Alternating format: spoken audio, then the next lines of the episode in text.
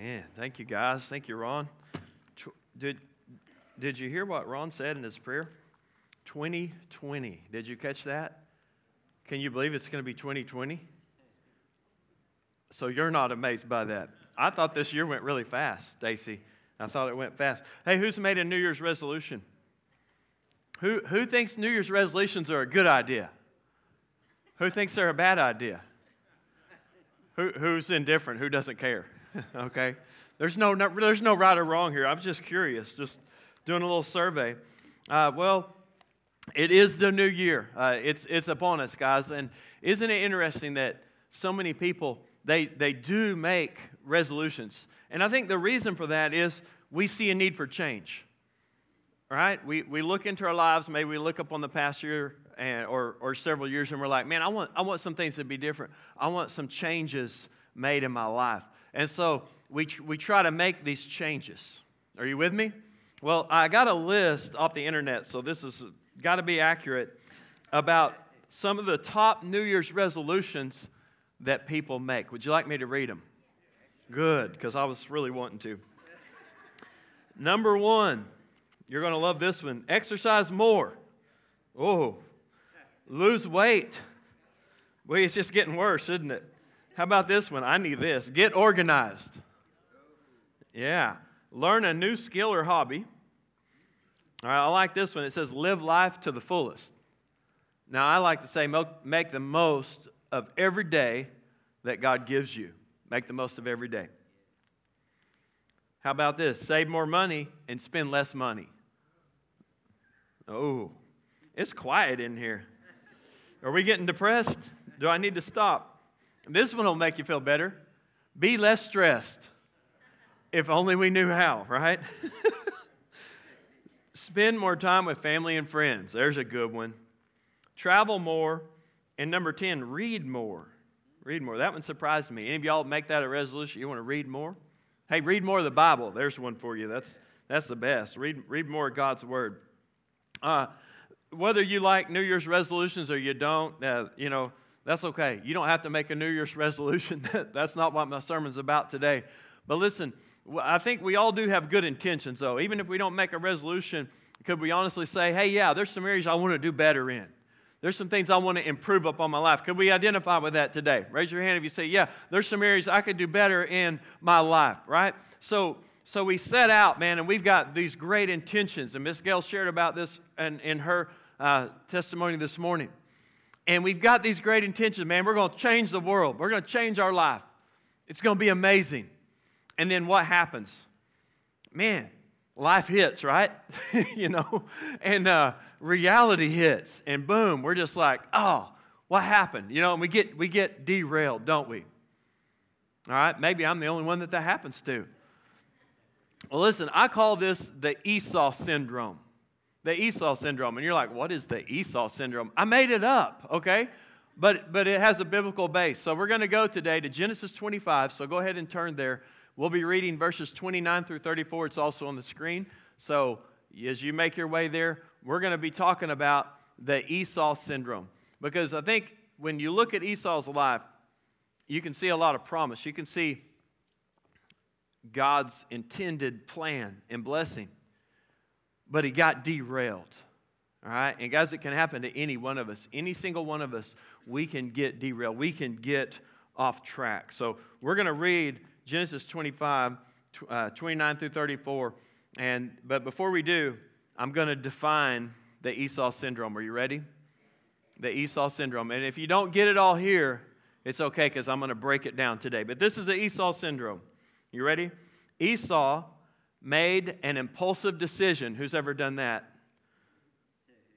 To fulfill an immediate desire that resulted in temporary satisfaction and a lifetime of painful consequences. Guys, our choices matter. We want to avoid the Esau syndrome. So we're going to look at God's word today, how to combat that. Are you ready? Okay, good. Genesis 25, verses 29 through 34.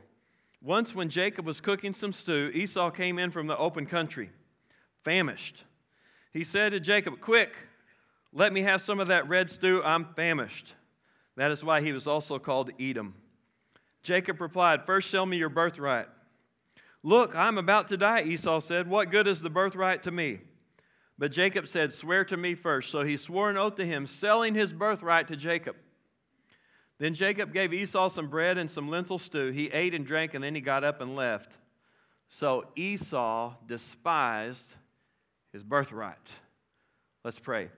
God, we love you, and again, it's a privilege to be in your house. And we thank you for the amazing gift of salvation. Thank you for the promise of eternal life that you have for everyone who trusts Jesus as Lord and Savior.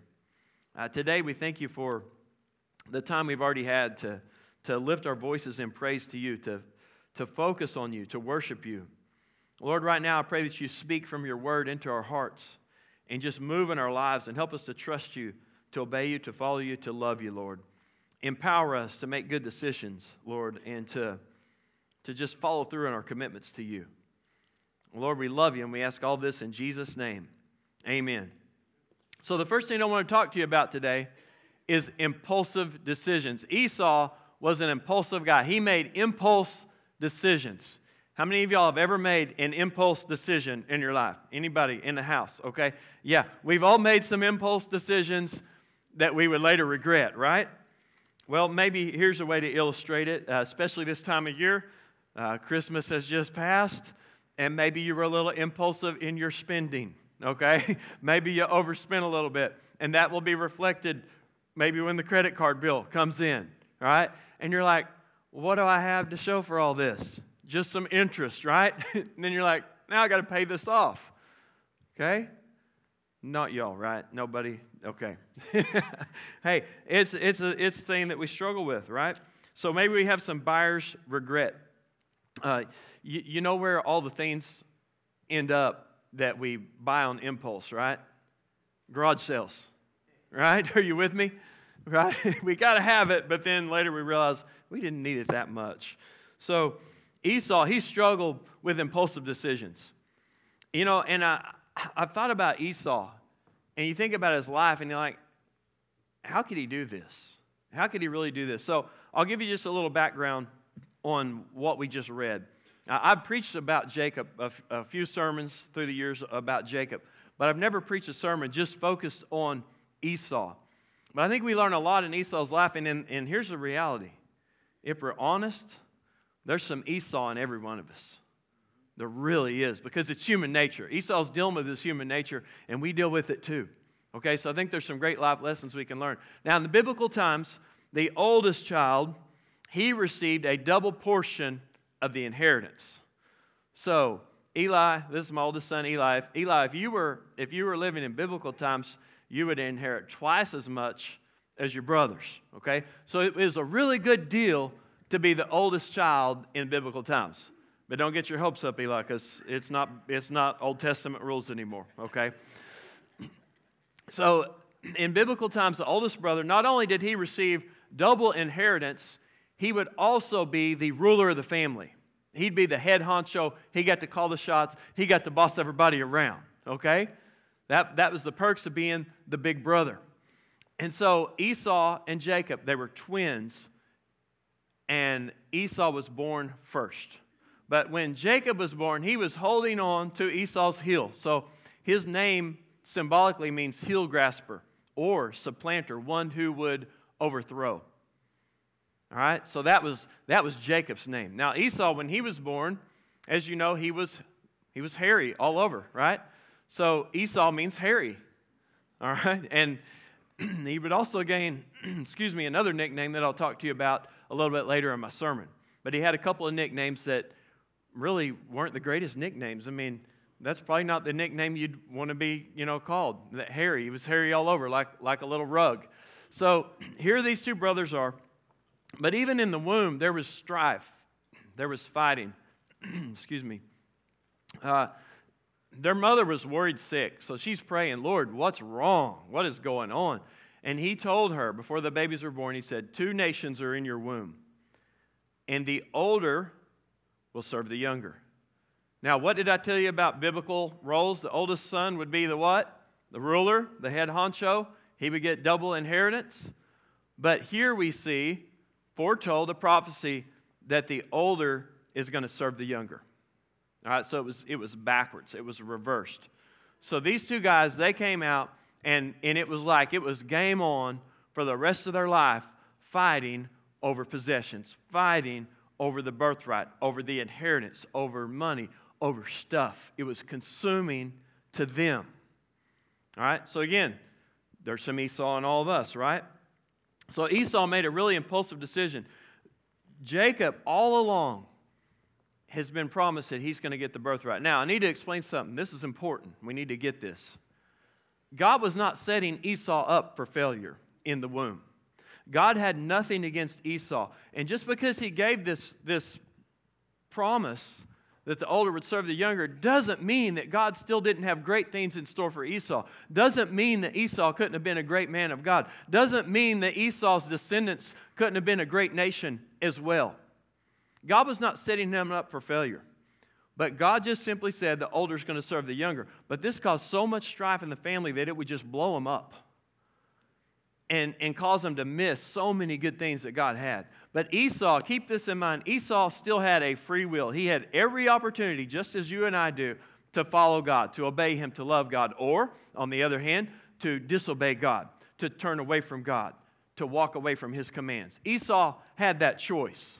He had a choice. But Esau, he based his life upon impulse, making impulsive decisions.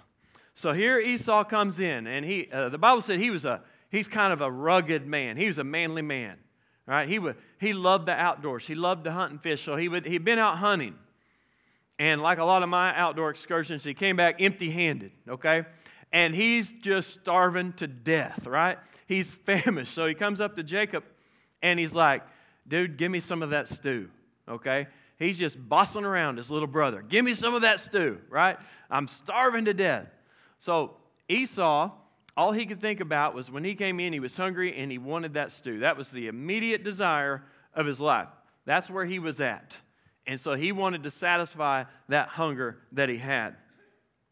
Listen, guys, I, I, I processed this, I thought about this, and there, there's, a, there's a word that I came up with for Esau that he would literally give away his whole inheritance for this one bowl of soup.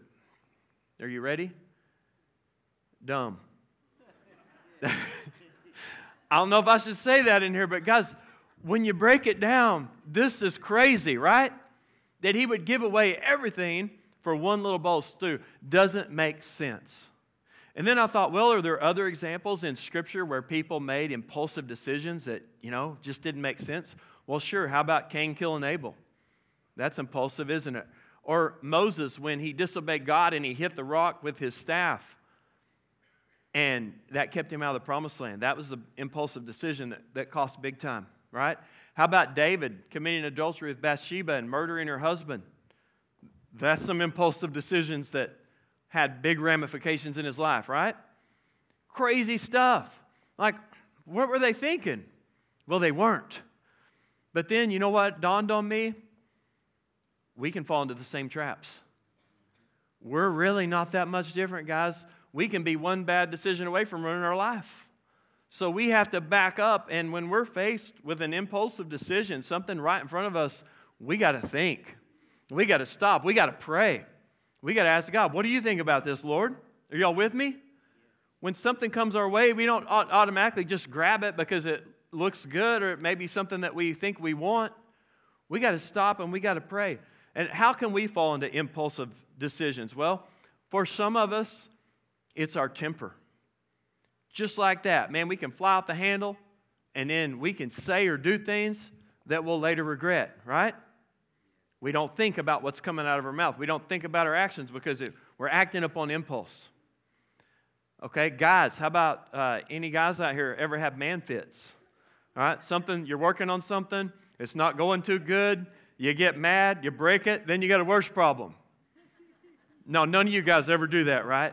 I see a few wives, elbow, elbow. Joy's too far away. She can't elbow me.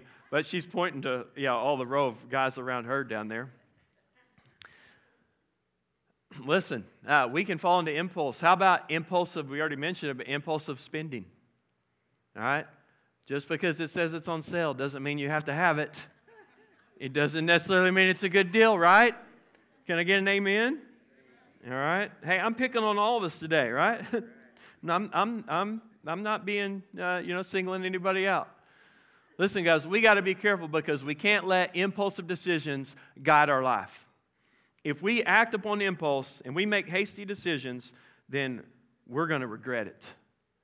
Because if we're not careful, in a moment of weakness, something could come our way, and for a moment, we can turn our back on our Savior. We can walk away from God's commands and we can disobey Him and take something into our life that we know is forbidden. And we're all susceptible to that. Nobody's immune. All right? We're all sinners. We've all missed the mark. But thank goodness we have a Savior to make it right.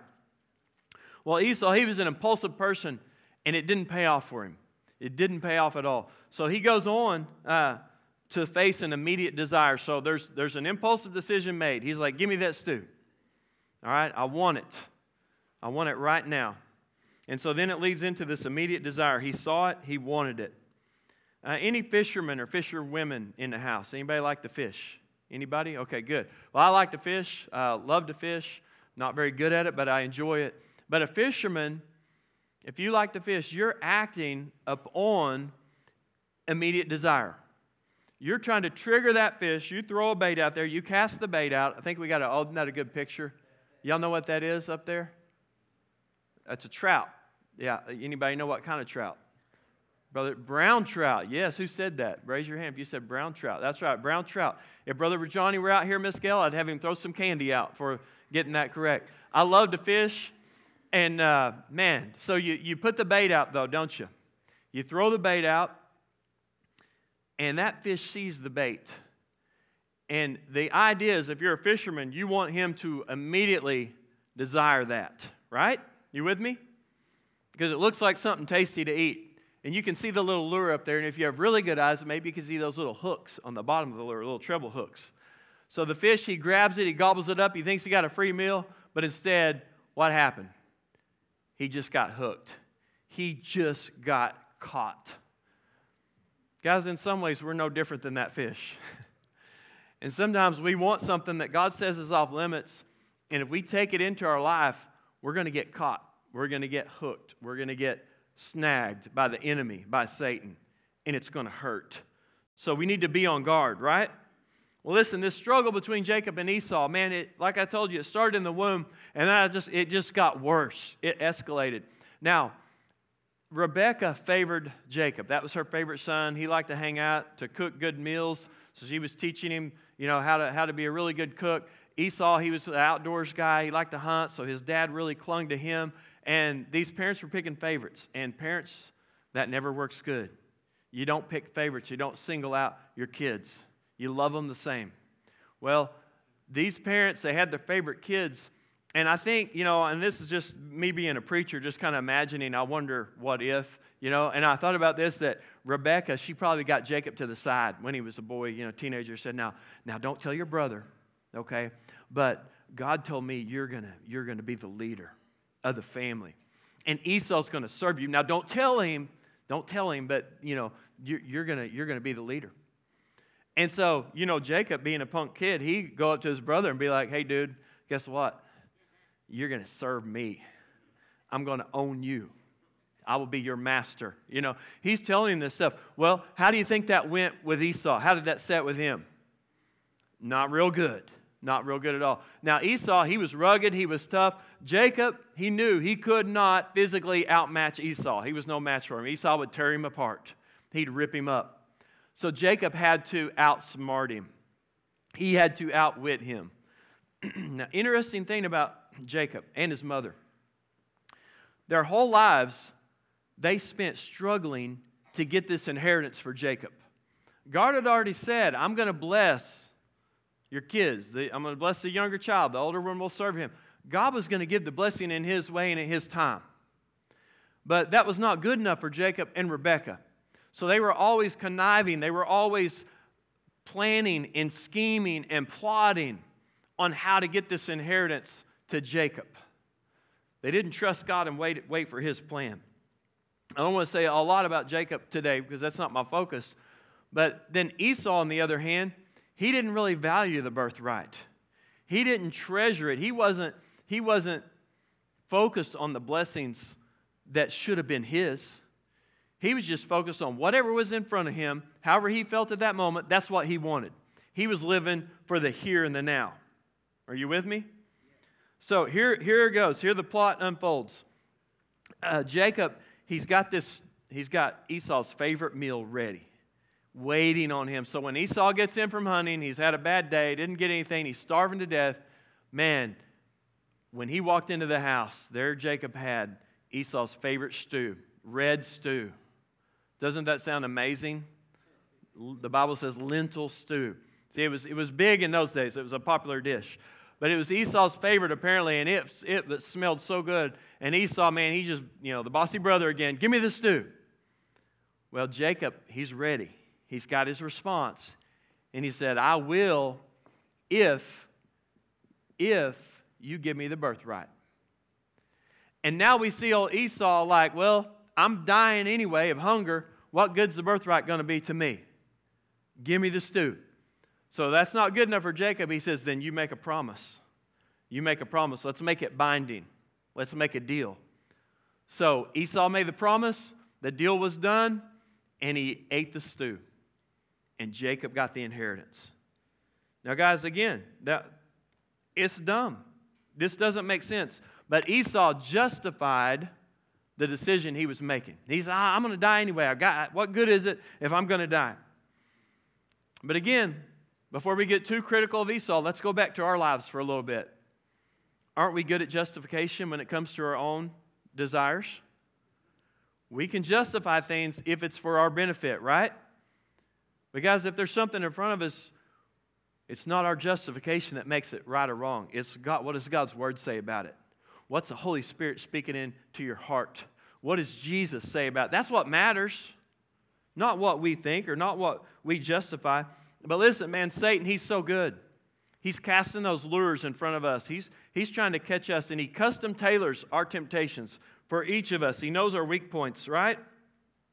And just like Esau, man, if we're not careful, we can fall into that sin. We can fall into that pattern. And, and here's something else about Esau. I have to wonder if when he made this promise to Jacob, did he really even mean it? You know, did he really mean it? Or is he just like, I'll tell, I'll tell the kid what he wants to hear, to get what I want. And then I'm going to go my own way, and there won't be any ramifications of this. Now, I kind of thought that maybe Esau, he didn't really value his word.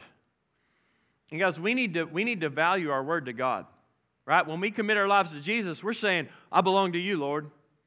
And now these things of the world, they're off limits, right? Because you bought me, you paid the price for my sins. Jesus died on the cross, Jesus shed his blood on the cross, God's only Son, to pay the price for our sins. Right? So that means we belong to Jesus. We don't belong to the world anymore.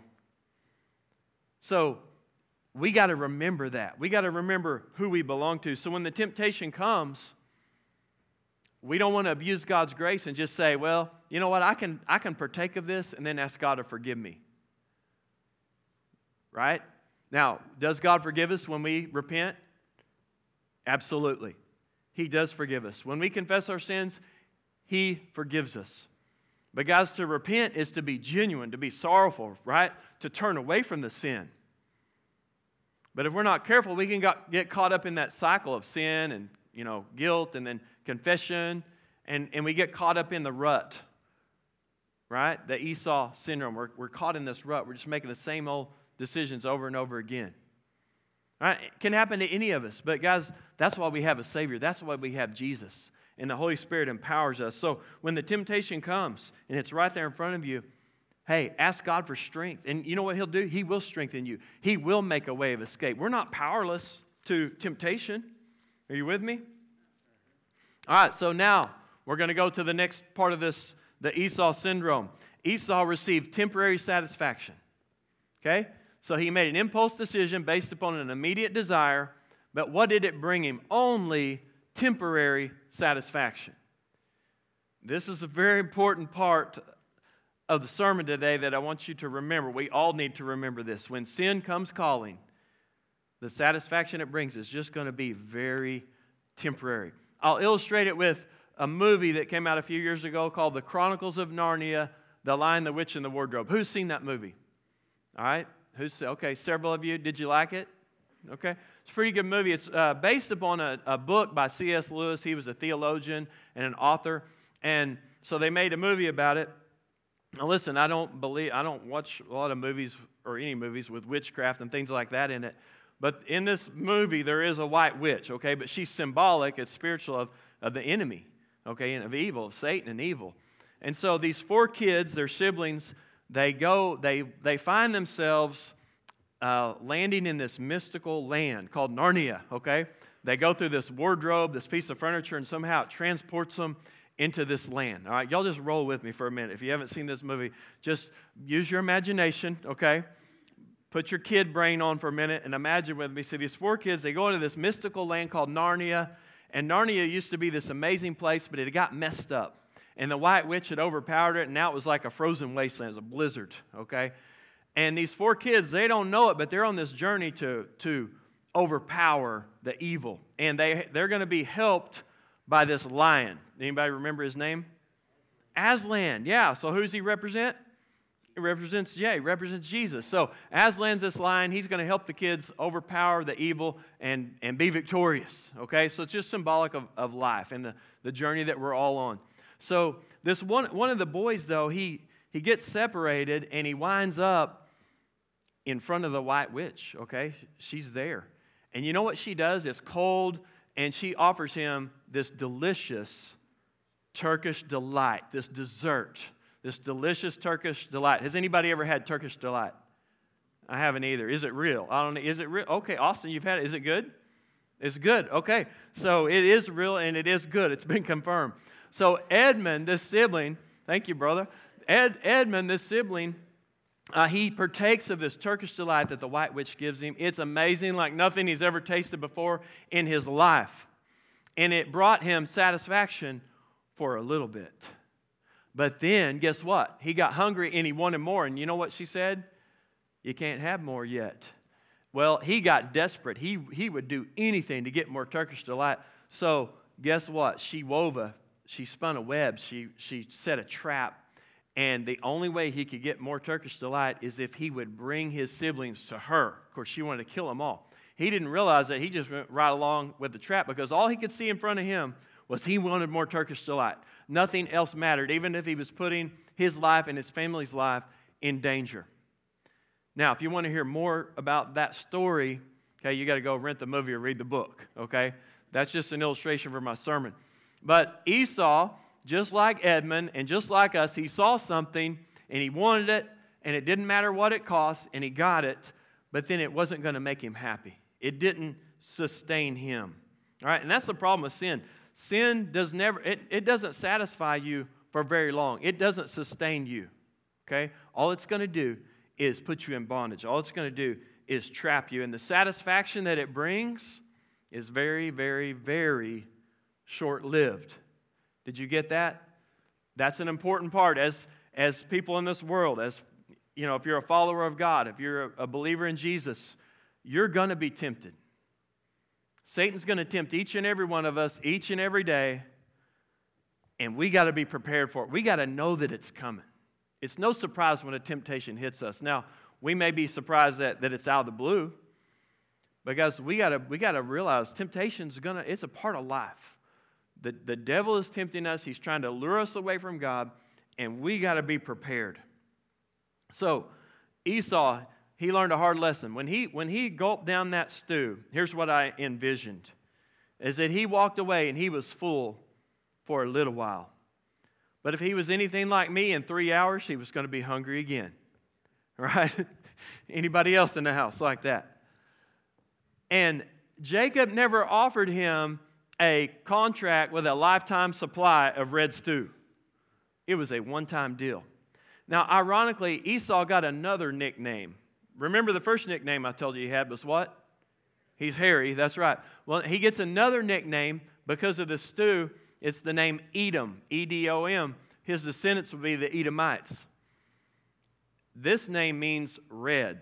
So Esau, it was, it was kind of a play on words because when he was born, he was hairy and he was also red. He had red hair, so uh, he, he, was called, he was called Esau or Hairy. But then when he partook of this stew, they gave him another nickname, Edom, and it means red. So I could only imagine as Esau matures and grows into an adult that throughout his life, people would say, Hey, there's old Red.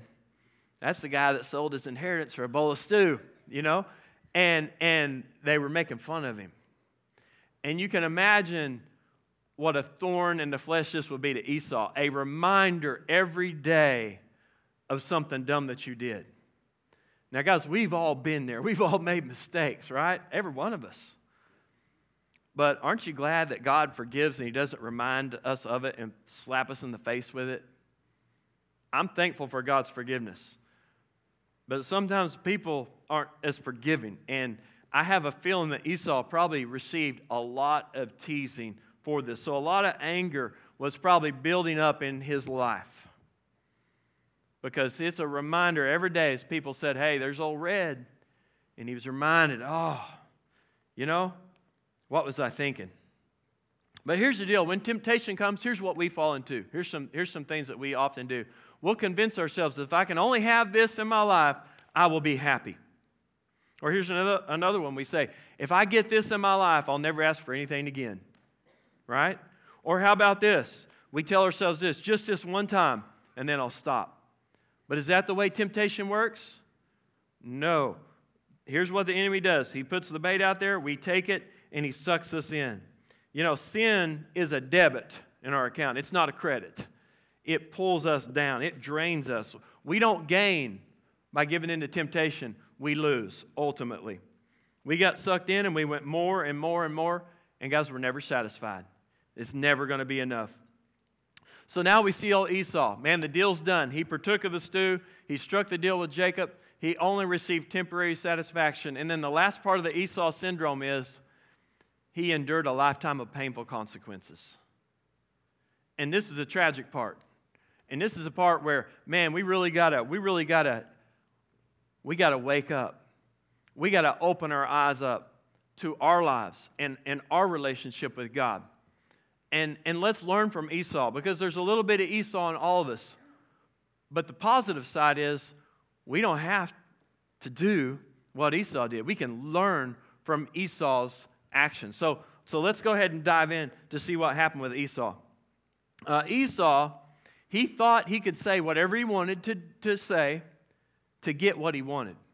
And he didn't really think it would matter. He didn't think there would really be a consequence. I think when he struck that deal with Jacob, he's like, this doesn't matter. I'm going to act like it never happened. And that's how the devil wants us to deal with sin. When we sin and the Holy Spirit's convicting us and we're feeling uneasy about it, uh, we're supposed to repent. That's God dealing with us. But the devil wants us to sweep it under the rug, right? I'll just ignore it. Go on. You'll be fine. Do your thing. So I think Esau just tried to ignore what happened, act like it never happened. Ah, you know, move on. I'm still going to get the inheritance. I'm still going to get all the all the money. I'm still going to be the leader of the family. But listen, this is a critical point in his life. This is a critical point in his life because now Isaac is old, he's blind, and he is about to officially give the birthright. So it's not done. The dealing's not done until the father, at the end of his life, blesses that child that gets the birthright. He verbally gives it to him. So you guys know the story. Isaac calls in Esau and he's like, hey, go get me some wild game and bring it in here, and I'm going to eat it, and then I'm going to give you the birthright. So remember what I said earlier about the parents got sucked right into the mess? Well, now Isaac, it's like he's ignoring what's happened too. And he's like, I'm still going to bless you. Even though you sold your birthright, I'm going to give the blessing to you. Well, meanwhile, Rebecca, she's like, uh uh-uh, uh, not under my watch. So she gets to plan with Isaac or with Jacob, and, the, and Jacob dresses up like Esau. You know the story. And Isaac's blind, he can't see, so Jacob pretends to be Esau, and Isaac blesses Jacob instead. Esau comes in moments after Isaac leaves the tent, finds out what happens, and he's furious. He is livid because now it's over. He's lost it. And in Hebrews, the Bible tells us that even though Esau sought the birthright with tears in his eyes, it was too late. It couldn't be undone. So before, he thought it was all fun and games, but now reality has hit and he's paying the price. And there are some painful consequences because he, he, has, he realizes what's really happened. Now, This is the point for Esau, though. He had a chance here. And I said this earlier God never forced Esau to do anything, he made the poor choices. Esau has an opportunity to say, God, I made a mess of my life. Here are all the broken pieces. So, God, I'm going to turn back to you and I'm going to repent and I'm going to cry out to you. And God, would you fix me? Would you put the pieces back together? Would you restore my life? Would you still do something through me? Guys, he had that chance. But what did Esau do? Did he go that direction? No, he didn't. He went the other way. And this is where we can learn. This is where we can learn from him. He went the other way, and the Bible says he got angry. He got so angry that he promised to kill Jacob. Well, Rebecca heard about it, so she convinced Isaac to send Jacob away. And through that process, Esau learned that his parents did not like his choice of wives. Esau had married two Hittite women. They were, they were not uh, followers of God, they didn't believe in God, but he married into this pagan culture. And, and the parents were upset about it. This had happened before the birthright was given, before it was uh, stolen at the end. So this had been an ongoing source of contention in their lives. Maybe they'd not verbalized it to Esau, but it had caused trouble in the family because these, these wives weren't believers in God. So it was, it was a bit of a, of a struggle. So, guess what? When Esau learned that that was a problem for his parents, you know what he did? He said, I'll show you guys. And he went to Ishmael. Now, do you remember Ishmael? Ishmael is Isaac's older brother, okay, who also didn't get the inheritance. All right? Isaac was younger, he got the inheritance. Ishmael used to ridicule Isaac when he was a little kid, he would make fun of him. So now Esau runs to Ishmael and marries one of his daughters. So this is even a slap into Isaac's face. Now, who was Isaac's favorite son? Esau. But now we see Esau trying to hurt his parents, even his dad. Everything in Esau's life that was good or those that loved him, he was pushing away from them. He was trying to hurt them. You see, sin was going crazy out of control in his life. Instead of owning up and saying, I sinned, Father, forgive me, he got angry and he blamed his brother and his parents for his loss of his inheritance. He didn't own up to his mistake. So then he became bitter and he let bitterness rule him. And it's even referenced in the New Testament in Hebrews, uh, warning us don't be bitter, don't be immoral, don't, don't follow the example that Esau set for us. So Esau, he let his life get out of control. And, and so everything that was good in his life began to crumble because he was so angry and he was so bitter that he, he wanted to hurt everybody in his life. And guys, that's, that's what the devil wants to do. He wants to destroy relationships, he wants to destroy families, he wants to destroy our relationship with God. And here's the reality we do live in a world that, yeah, it's messed up. Yeah, there's sin in the world. We're not always going to get along perfect. But, guys, we got to give grace. God gives grace to the humble. And Esau did not humble himself, so that was his tragedy. That was his mistake. God still could have done something great in his life, but instead, there was a rift in the family. Now, years later, when Jacob returned home, there was some restoration between the two brothers, but their descendants would have conflict for the rest of time. Through biblical times, they had conflict. It didn't have to be that way. But, guys, for us, if we mess up, yeah, our human nature, our tendency is blame other people. Blame, we don't like to own up. We don't like to say we messed up. But instead of blaming other people, just own up and say, you know what? I messed up. I'm sorry. Forgive me, Lord. If you've hurt somebody else, go ask for their forgiveness too. You know, own up because these are great teaching tools. And when, when we mess up and the Holy Spirit convicts us, that's a great opportunity to say, okay, Lord, get me back on track, because that's what He wants to do. Get me back on track. But Satan wants you to fall in the trap of bitterness and resentment. And guys, bitterness can consume us. Bitterness is a dangerous tool of the enemy. And Satan uses bitterness to destroy lives. So we've got to fight against that. We got to be vigilant against that. Don't let it destroy you. And hey, maybe, maybe things happen in your life that it wasn't a result of a sin that you did. It was just something bad happened just because. Well, guess what? We could get bitter about that too. We could get bitter at God about that. But we got to trust God. We can't control Him. Did you know that? We cannot control God. We can't control other people. We can barely control ourselves, okay? so focus on controlling yourself. But listen, sometimes circumstances are just going to be tough. This world's not perfect.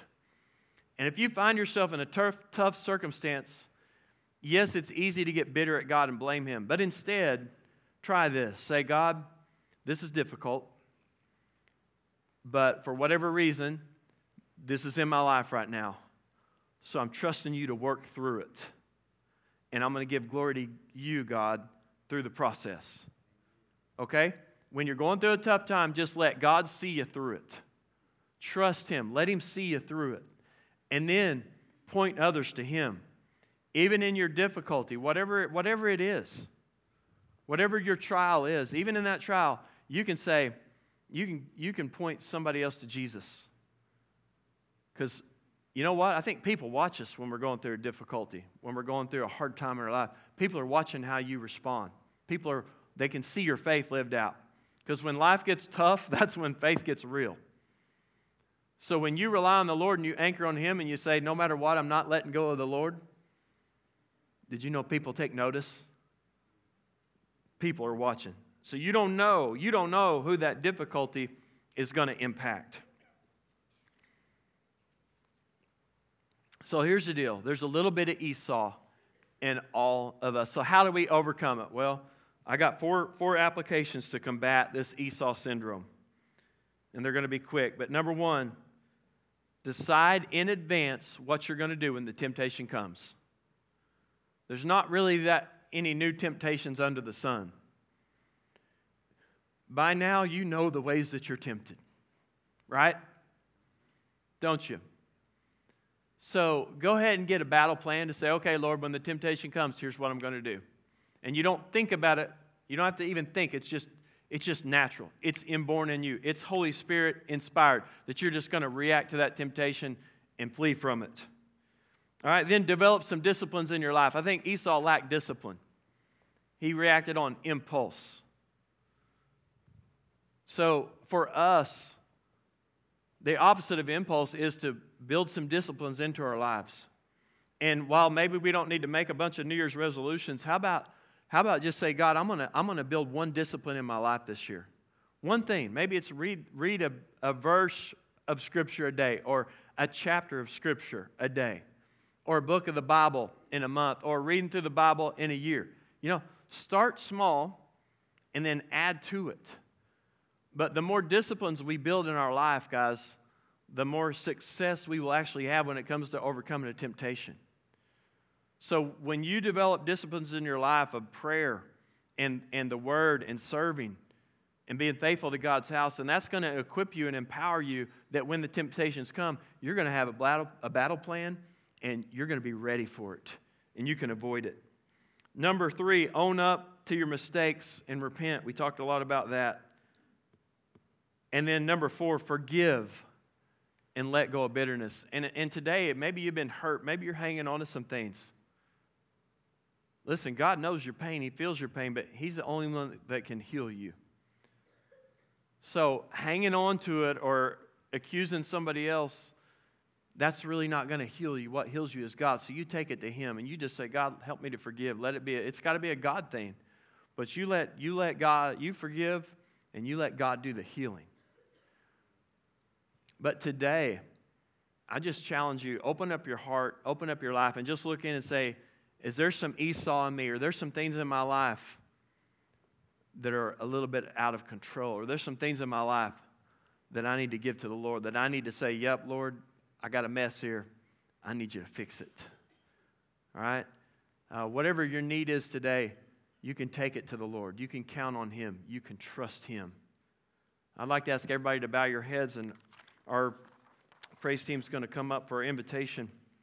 But guys, this is this is the most important part of the sermon.